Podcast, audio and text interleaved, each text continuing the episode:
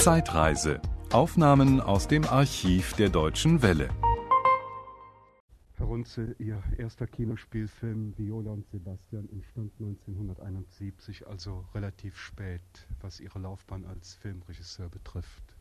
Richtig. Ich hab, äh, bin komme vom Theater, habe äh, viele Jahre nur Theater gemacht, ein Theater in Berlin entwickelt, gegründet mit anderen Schauspielern zusammen 1951. Das hat uns sehr beschäftigt und dass wir es schließen mussten fünf Jahre später, weil es exterritorial war, auf exterritorialem Grund stand, ähm, hatte wohl zur Folge oder war wohl der Grund, dass ich mich von dem Theater, von der Theateridee gar nicht lösen konnte. Äh, ich kam dann erst zehn weitere Jahre später zum Film als Regieassistent und äh, auf dem Wege zum Fernsehen, bevor ich den ersten eigenen Film vorbereitete. Was Ihren Stellenwert innerhalb des deutschen Films äh, angeht, äh, fühlen Sie sich dem neuen deutschen Film zugehörig oder wie sehen Sie Ihre Position? Äh, sehr schwer zu beantwortende Frage, denn ähm, die, wenn Sie den ersten Film als ein Beispiel nehmen wollen, äh, so ist die Wahl des Shakespeare-Stoffes sicher noch zeigt eine, eine deutliche Abhängigkeit vom Theater. Die anderen Filme sind äh, sehr typische Außenseiterfilme. Ich habe mich zwar nicht danach gedrängt, aber aufgrund bestimmter Entwicklungen bin ich im äh, Rahmen des jungen oder neuen deutschen Films, genauso wie des alten deutschen Films, ein äh, am Rande stehender ge geworden und geblieben bis heute. Äh, glauben Sie aber nicht, dass Sie als Filmregisseur reüssieren konnten, weil auch der neue deutsche Film Erfolg hatte? Ganz bestimmt. Ganz sicher hat das dazu beigetragen, die Offenheit äh, in, der, äh, in, dem, in der sogenannten Filmszene oder in der, in der äh, Öffentlichkeit, Presse, Kritik dem Neuen gegenüber hat mir natürlich auch geholfen. Aber ich habe mich keiner Gruppe anschließen können, weil ich äh, die, die, sei es jetzt die Oberhausener oder seien es die Münchner, die sie später formiert haben, weil das nicht, äh, weil ich nicht das Bedürfnis dazu hatte, mich einzugliedern, sondern weil mich Stoffe, die ich machen wollte, so beschäftigt haben, dass ich gar keinen äh, Zugang zu anderen Bereichen fand. Ihr neuester Film, der Schnüffler, ist eine Filmkomödie. Was diese Gattung betrifft, so ist sie bei uns leider äh, unterrepräsentiert und auch relativ wenig erfolgreich. Wird von der Kritik meistens abgeschmettert. Woran liegt das Ihrer Meinung nach? Man schätzt besonders in Deutschland viel mehr als in Frankreich oder in den angelsächsischen Ländern oder auch in Italien äh, den Wert eines Films nach seinem Problemgehalt in der Regel oder nach dem ernsten Hintergrund. Äh, man vergisst dabei, dass gute Komödien immer einen sehr ernsten Hintergrund haben, wenn sie gute Komödien sind. Selbst die äh, klassischen Schwenke von äh, Feydeau oder Hennequin oder ihren Zeitgenossen haben meistens einen sehr ernsten gesellschaftskritischen Hintergrund, wie auch die Molière-Komödien. Das ist eine Woraus es entstanden ist, weiß ich nicht, ob es zurückzuführen ist auf die, auf die alte Auseinandersetzung mit dem Hans Wurst, den man von der Bühne verdammt haben wollte, äh, Kampf der Neuberen gegen ihn oder was immer sie wollen. Aber es gibt ja auch deutsche klassische Lustspiele von Kleist und, äh, und Lessing von ganz hohem Niveau, die äh, über die Jahrhunderte hinweg ihr Publikum behalten haben. Also es ist nicht ganz zu erklären, woran es liegt. Ähm, ich habe eine starke Neigung zur Komödie. Meine meisten, die meisten meiner Theaterinszenierungen waren Komödien. Äh, hier kam natürlich auch noch dazu, das äh, gestehe ich gern, dass ich dringend einen Publikumserfolg benötige als Regisseur, damit man nicht was die Kritiker und was vor allem die Kinobesetzer gerne tun, äh, mich in die Ecke der äh, erfolglosen, elitären, zwar interessanten oder mit Preisen bedachten, aber äh, kassenmäßig erfolglosen stellt. Der Film ist weitgehend gelungen, der Schnüffler. Man kann ihn als, ein, als eine erfolgreiche Komödie bezeichnen und er hat ein paar Bonbons, die dem Zuschauer sicher sehr viel Freude machen. Um aber noch einmal bei dem Thema Komödie zu bleiben, Sie haben gerade den Vergleich äh, zu Frankreich raufbeschworen. Äh, was auffällt, ist, dass die Franzosen sehr leichte Komödien drehen, gerade Philippe de Broca oder eben sein Schüler Jean-Paul Rapneau, während sich also deutsche Filmemacher doch, finde ich, immer etwas schwer tun. Also ich meine jetzt nicht persönlich Sie, sondern so, was ich äh, halt hier so an Komödien kenne, was sich in der Bundesrepublik in den letzten Jahren so genannt hat. Also vieles wirkt dann sehr derb, teilweise auch überspielt, drückt meines Erachtens manchmal auch in die Nähe von dessen, was man mit Boulevardkomödie bezeichnet und äh, scheut sich auch nicht, äh, hin und wieder auch Karlauer zu benutzen. Ich weiß nicht, ob das jetzt so meine Meinung ist oder. Sie sprechen mir aus dem Herzen. Es ist absolut, äh, kann ich hundertprozentig unterschreiben. Das liegt aber daran, ich glaube jedenfalls, es liegt daran, dass die äh, Pflege der Komödie bei uns nicht existiert hat über zu lange Zeit. Äh, sicher gehört dazu nicht nur Humor und nicht nur der gute Einfall, sondern es gehört, um eine gute Komödie zu machen, ein ungeheures Maß an artistischen Fähigkeiten, die die äh, Regisseure, die hier sich an Komödien heranwagen, einfach nicht haben. Äh, ich bin es zwar gewohnt, Komödien zu machen aus meiner Theaterzeit, und trotzdem ist es viel, viel schwerer und erfordert eine viel, einen viel stärkeren physischen und geistigen Einsatz eine gute Komödienszene so zu inszenieren und so zu schneiden, dass sie tatsächlich auch die Wirkung hat, die man ihr wünscht. Der, die, die Führung der Schauspieler zur Pointe, zur richtig gebrachten Pointe oder die Führung einer Szene, eines, eines Arrangements dahin, dass der Zuschauer bereits im Bild den Sinn des Witzes vorfühlt, bevor er ihn dann begreift ist eine schwierige Angelegenheit. Und ich, ich habe immer die, die Komödienregisseure oder Komödienschreiber besonders bewundert. Interessant ist ja, dass aus, aus Deutschland ein Mann wie Lubitsch kam, der einen äh, bis heute noch gültigen Komödienstil geprägt hat. Der kam aus Deutschland, der kam aus einem Land, wo das äh, eine eigene gute Kultur hatte. Die ist weg. Ja, ähm, Genau, bei dem Stichwort Lubitsch fällt eben auch wieder ein, was hier fehlt. Ja. Äh, eigentlich so die Fortsetzung der, oder das, was in Amerika Sophisticated Comedy oder Screwball ja. Comedy heißt, während wenn es überhaupt hier eine Tradition gibt, ähm, würde ich eher sagen, dass es sich so zum Slapstick hinbewegt. Und das wäre ja eine Bereicherung, wenn wir die, äh, den Slapstick für uns auch äh, kultivieren könnten.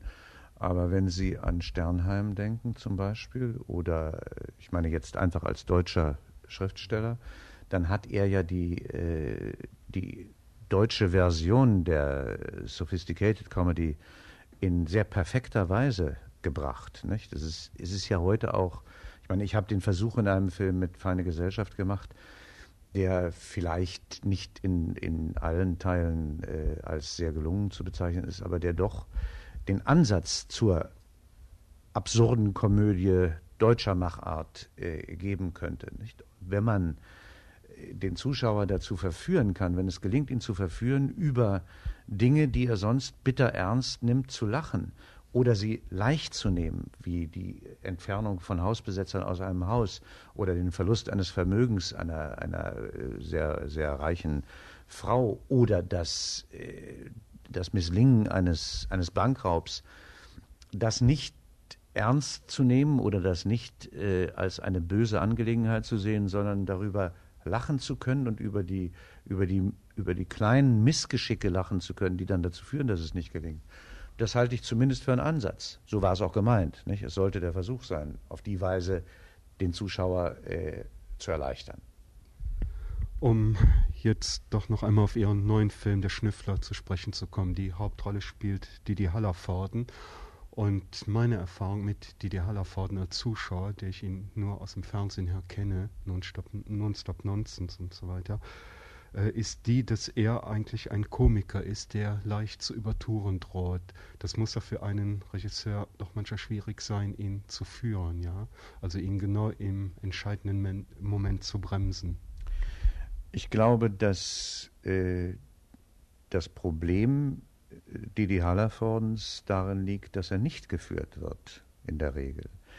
Er ist ein äh, Charakterkomiker ganz besonderen äh, Formats. Das äh, hat man leider in vielen Produktionen nicht bemerken können, weil die Übertreibung oder die Hochtourigkeit der, der Grimasse es abgedeckt hat. Äh, Sie werden, wenn Sie sich den Schnüffler ansehen, äh, feststellen, dass äh, er vollkommen anders sein kann. Er ist ein hervorragender Charakterkomiker und er hat nur da, oder wir haben gemeinsam nur dort die Grimasse oder eine Überziehung einer Szene zugelassen, wo es dramaturgisch verlangt war. Das heißt, die Szenen sind so gebaut worden, dass hier und da, um den Zuschauer nicht zu enttäuschen, der vielleicht nur wegen der Grimasse reingeht, er sich an dem ihm Vertrauten Didi Hallervorden erfreuen kann. Durchgehend finden Sie einen Charakterkomiker, der, äh, der ihre Anteilnahme weckt, mit dem sie Mitleid haben, dem sie folgen, dessen Angst sie zu ihrer Angst machen können, wenn sie den Film sehen. Und das ist das Wesen der, der äh, Komödie. Nicht? Also es ist schon ein, äh, für mich eine außerordentlich interessante Erfahrung gewesen. Wir haben zum ersten Mal direkt zusammengearbeitet. Es war ein alter Wunsch von ihm und auch von mir. Er hat einmal in einer Fernsehproduktion, die ich gemacht habe, unter der Regie von Schulze Rohr, eine ernste Rolle gespielt und war hervorragend. Ist denn die Rolle, die er jetzt spielt, auf ihn zugeschrieben worden oder? Für ihn geschrieben. Für ihn geschrieben worden, ja. Welchen Rollentypus für, äh, eines Komikers verkörpert er Ihrer Meinung nach? Äh, gibt es in Deutschland vergleichbar nicht neben ihm. Er ist ein Mann, der zwischen Fernandel, wenn wir jetzt ausländische Beispiele nehmen wollen, zwischen Fernandel und Alec Guinness äh, sich bewegt der auch die, die Substanz, die komische Substanz und die intellektuelle Substanz hat von Schauspielern oder Möglichkeiten dieses Formats. Äh, die, seine Gefahr liegt darin, dass es ihm zu leicht gemacht worden ist, mit der Grimassenkomik äh, viel Geld zu verdienen. Das ist eine Verführung, der die, die meisten unter, unterlegen sind. Er selbst fühlt sich dabei nicht wohl und er selbst wünscht sich nichts mehr als ein überdurchschnittlicher Charakterkomiker zu sein. Und da führt dieser Film ein, eine Stufe weiter. Das Drehbuch zu dem Film schrieben Schmiege und Rateuke. Beide hatten selbst schon Erfolg in einer Co-Regiearbeit, Der Mann im Pyjama. Mhm. Weshalb haben Sie den Film nicht äh, selbst inszeniert, also Schmiege und Rateuke? Ich glaube, dass Sie das gern gemacht hätten. Ich habe nicht gewusst, dass Sie äh, es gern gemacht hätten, als man mich fragte, ob ich einen Film mit äh, Hallervorden machen möchte. Und ich gerade Zeit hatte, weil ein Projekt, was ich in dem Sommer realisieren wollte, äh, wollte, geplatzt war, habe ich gesagt, gern. Und später habe ich erfahren, dass die beiden es gern gemacht hätten. Aber wir haben uns sehr gut verstanden, wir haben sehr gut zusammengearbeitet. Und äh, ich finde auch das Buch jedenfalls in, in sehr großen Teilen ausgezeichnet. Sie haben ein spezielles Stunt-Team eingesetzt. Ja. Können Sie mal da etwas näher drüber erzählen? Äh, ich habe mir sehr viele Stunt-Teams angesehen und mit vielen gesprochen und mich dann entschieden für, ein, äh, für eine Gruppe unter dem französischen äh, Action-Regisseur Menegos der ein ganz hervorragender Mann ist, der sehr viel mit Clouseau gearbeitet hat früher und auch mit anderen. Und er brachte die für diesen Film und für die Szenen, die ich äh, ausgewählt hatte, um sie so zu inszenieren, dass der Zuschauer tatsächlich Überraschungen erfährt, die er nicht bei uns in deutschen Filmen gewohnt ist.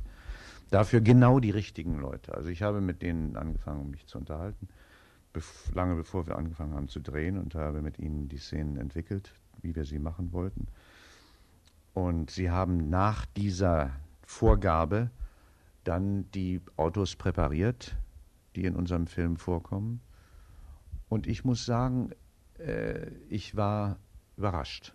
wie viel sie zustande gebracht haben. Ich habe sehr viel Special äh, Effects und sehr viel Stuntmen in anderen Filmen benutzt und kennengelernt, auch internationale. Aber es blieb immer das Ergebnis etwas hinter dem zurück, was man sich erhofft hat. Und in diesem Fall haben sie sogar in zwei Punkten meine Erwartungen übertroffen. Kunstfilm auf der einen, kommerzielles Kino auf der anderen Seite. Wo genau befinden Sie sich? In einem sehr bedauernswerten Zwiespalt, könnte ich sagen, wenn man es äh, humorvoll nehmen will. Ich habe die Filme, die ich gemacht habe und die keine Erfolge gewesen sind, sehr gern gemacht. Ich habe sie sehr geliebt und liebe sie heute noch. Und ich finde nach wie vor, dass ein Film wie zum Beispiel Verlorenes Leben, ich weiß nicht, ob Sie ihn zufällig gesehen haben, dass das einer der besten Filme der deutschen Produktion während der zehn Jahre gewesen ist, während ich Filme mache. Äh, aber man muss wahrscheinlich irgendwann zur Kenntnis nehmen, dass das, was man liebt, nicht unbedingt das ist, was das Publikum sehen will oder was die Kinobesitzer unterstützen. Und die Erfahrungen, die ich auf dem Gebiet gemacht habe, sind so trostlos, dass ich äh, sehr gern den Weg zurück zur Komödie gesucht habe. Und ich bin auch sicher, dass ich äh, die, zum Beispiel, ich habe ja fünf Filme um das Thema Schuld und Sühne gemacht, dass ich das damit abgeschlossen habe und nicht nochmal einen Film über dieses Thema machen werde. Was ist eigentlich der Anspruch, den Sie an Ihre Filme stellen? Höchste Qualität, sowohl was die Erzählung der Geschichte betrifft, als auch was die technischen äh, Seiten betrifft. Das heißt also sowohl das Bild, die Kamera, äh, das Licht versuche ich so zu gestalten, zusammen mit den Mitarbeitern, vor allem mit dem Kameramann, wie es mir vorschwebt, als auch die Geschichte unspekulativ im besten Sinne des Wortes zu erzählen, was meiner Meinung nach eben besonders gut gelungen ist bei Filmen wie Lord von Barmbek äh, verlorenes Leben und im Namen des Volkes. Was Ihre Inszenierungsweise anbelangt, so habe ich den Eindruck, dass das eher eine konventionelle Inszenierungsweise ist, wobei eben oder gerade dadurch finde ich äh, ein sehr starker Eindruck entsteht, der beim Betrachter nachhaltig wirkt. Mir ist das besonders aufgefallen bei der Standarte. Wie kommt das? Das hat sich entwickelt, seitdem ich Regisseur bin. Äh, die, die, Sie nennen es konventionell. Ich, habe ich meine das also, äh, damit wir uns nicht missverstehen, pejorativ, ja, ja sondern als Abhebung von modern, äh, so beispielsweise modern im Sinne, wie das damals die Nouvelle Vague gemacht hat und verstehe. teilweise auch der neue deutsche Film. Äh, es, ich verstehe sehr gut, was Sie meinen. Es kommt aus der äh, Erfahrung, dass der Schauspieler immer dann am stärksten ist, wenn man das Hauptaugenmerk darauf lenkt, die Substanz, die in ihm ist, zu wecken, herauszuholen und ihn zu entwickeln. Ich habe zum Beispiel äh, den Gerhard Olszewski, der in dreien meiner Filme wichtige Rollen gespielt hat, vom Theater geholt, dort entdeckt. Er hatte noch keinen Film gemacht, als er zu mir kam. Und es ist gelungen, Gott sei Dank, und er ist auch sehr dankbar, so wie ich dafür sehr, dank sehr dankbar gewesen bin, es ist gelungen, die ganze Kraftsubstanz, die er hat, in ganz verschiedenen Rollen zum Vorschein zu bringen. Sowohl bei dem Mörder Tschoska in Verlorenes Leben als auch bei dem Koperus im Mörder, wo er einen ganz anderen Menschen zu spielen hat als dort. Es kommt aber aus dem Schauspieler. Das heißt, ich habe die Aufgabe der Regie, abgesehen jetzt von der artistisch-technischen Seite der Gestaltung des Bildes, was ja sehr wesentlich ist beim Film, ich habe die Schauspielerregie, die, die, Arbeit mit den Menschen immer äh, hauptsächlich unter dem psychologischen Aspekt gesehen, den anderen frei zu machen, um seine vielleicht brachliegenden oder verborgenen Kräfte herauszuholen. Ähm, die Auswahl der von Ihnen verfilmten Literaturvorlagen ist äh, doch sehr weit gefächert. Nach welchen Kriterien suchen Sie sich Ihre Vorlagen eigentlich aus? Daraus hat man äh, mir vielleicht sogar zu Recht einen Vorwurf gemacht, dass ich sie eigentlich, meine Vorlagen nicht bewusst nach einer bestimmten Konzeption gewählt habe, wie das Leute wie Wenders oder wie äh, die Trotter machen, sondern äh, dass ich mich, wenn ich mich von einem Stoff, von einer Geschichte oder von einem Einfall habe fangen lassen, dann ohne rechts und links zu blicken, ihn einfach entwickelt habe und gesagt habe, das ist ein Film, den muss ich machen. Ich habe nie die einzelnen Filme als von vornherein oder vorher als Teil eines Gesamtwerkes gesehen und ich habe auch, bin auch nie auf die Idee gekommen, das in, in Buchform herauszubringen, sondern für mich ist ein Film ein ganz originäres Werk, was entsteht aus einer Idee, entwickelt wird und möglichst unbehelligt und möglichst ununterbrochen entwickelt werden muss. Daher diese scheinbare oder vielleicht sogar äh, sichtbare Zufälligkeit auch, wobei Sie ausnehmen müssen den Zyklus der, der äh, Verbrecherfilme oder sogenannten Verbrecherfilme, die sich einer aus dem anderen ergeben haben. Der Lord von Barmbek war, äh, entstand aus der Zuneigung zu diesem merkwürdigen Menschen, dessen Memoiren wir gefunden hatten. Und aus dem Lord von Barmbek entstand im Namen des Volkes und aus dem Film für die Gefangenen musste ein Film für die Richter und für die kommt, die sie verurteilen, weil die Not dieser Menschen meiner Meinung nach mindestens so groß ist wie der derer, die verurteilt werden. Und daraus entstand verlorenes Leben und daraus schließlich kamen dann die beiden Kriegsfilme, Standarte und, verlorenes, äh, und, und äh, Stern und Himmel. Aber sonst, der, der Lord von Barmbek ist eine entstand aus der Lust an diesem Schicksal, aus der Freude oder aus dem Vergnügen an der Art, wie dieser Mann sein Leben erzählt hat. Man merkt es auch irgendwie, dass da eine Hinwendung zu dieser Person ist. Also es ist im ganzen Film zu spüren, finde ich. Und da könnte ich eigentlich nochmal anknüpfen, was Sie vorhin gesagt haben. Also ähm, in dem Moment, wo man merkt, dass sie sich also mehr auf die Schauspieler konzentrieren als, sagen wir mal, wie sie jetzt die Szene einrichten oder drehen. Ja? Also wo man das Gefühl hat, hier ist das Interesse jetzt viel stärker äh, bei den Menschen, die in dieser Geschichte spielen, oder das Interesse viel stärker an der Geschichte, als wie setze ich die Geschichte um. Dann ist das sehr viel intensiver bei ihnen, äh, wenn das also vorhanden ist in den Filmen. Also ich glaube, bei der Standarte war das auch so der Fall. Mhm. Das habe ich dann vorhin auch gemeint mit der konventionellen Inszenierungsweise. Ja. Ich verstehe. Sie haben für Ihre Filme eine Menge Auszeichnungen erhalten, darunter auch etliche Bundesfilmpreise und trotzdem ist das Publikum Ihren Film mehr oder weniger ferngeblieben. Woran liegt das? Liegt das an einer falschen Verleihauswertung der Filme, dass die also nicht in Programmkinos, wo sie eigentlich hingehören, gelaufen sind oder nicht gezielt dort gelaufen sind? Ich möchte es nicht nur den Verleihern anlasten, obwohl sie sicher äh, einen Teil, einen wesentlichen Teil dazu beigetragen haben, dass die Filme zum großen Teil nicht eine breite Wirkung erzielen konnten. Es sind zwei Hauptgründe, glaube ich. Es ist erstens die Sprödigkeit der Filme. Die sind spröde. Wenn Sie diese Filme mögen, aus welchen Gründen auch immer, dann ist das noch kein Maßstab für die Bereitschaft zu rezipieren eines breiten Publikums. Das heißt, ich habe, ich bin immer davon ausgegangen, was mich wirklich interessiert.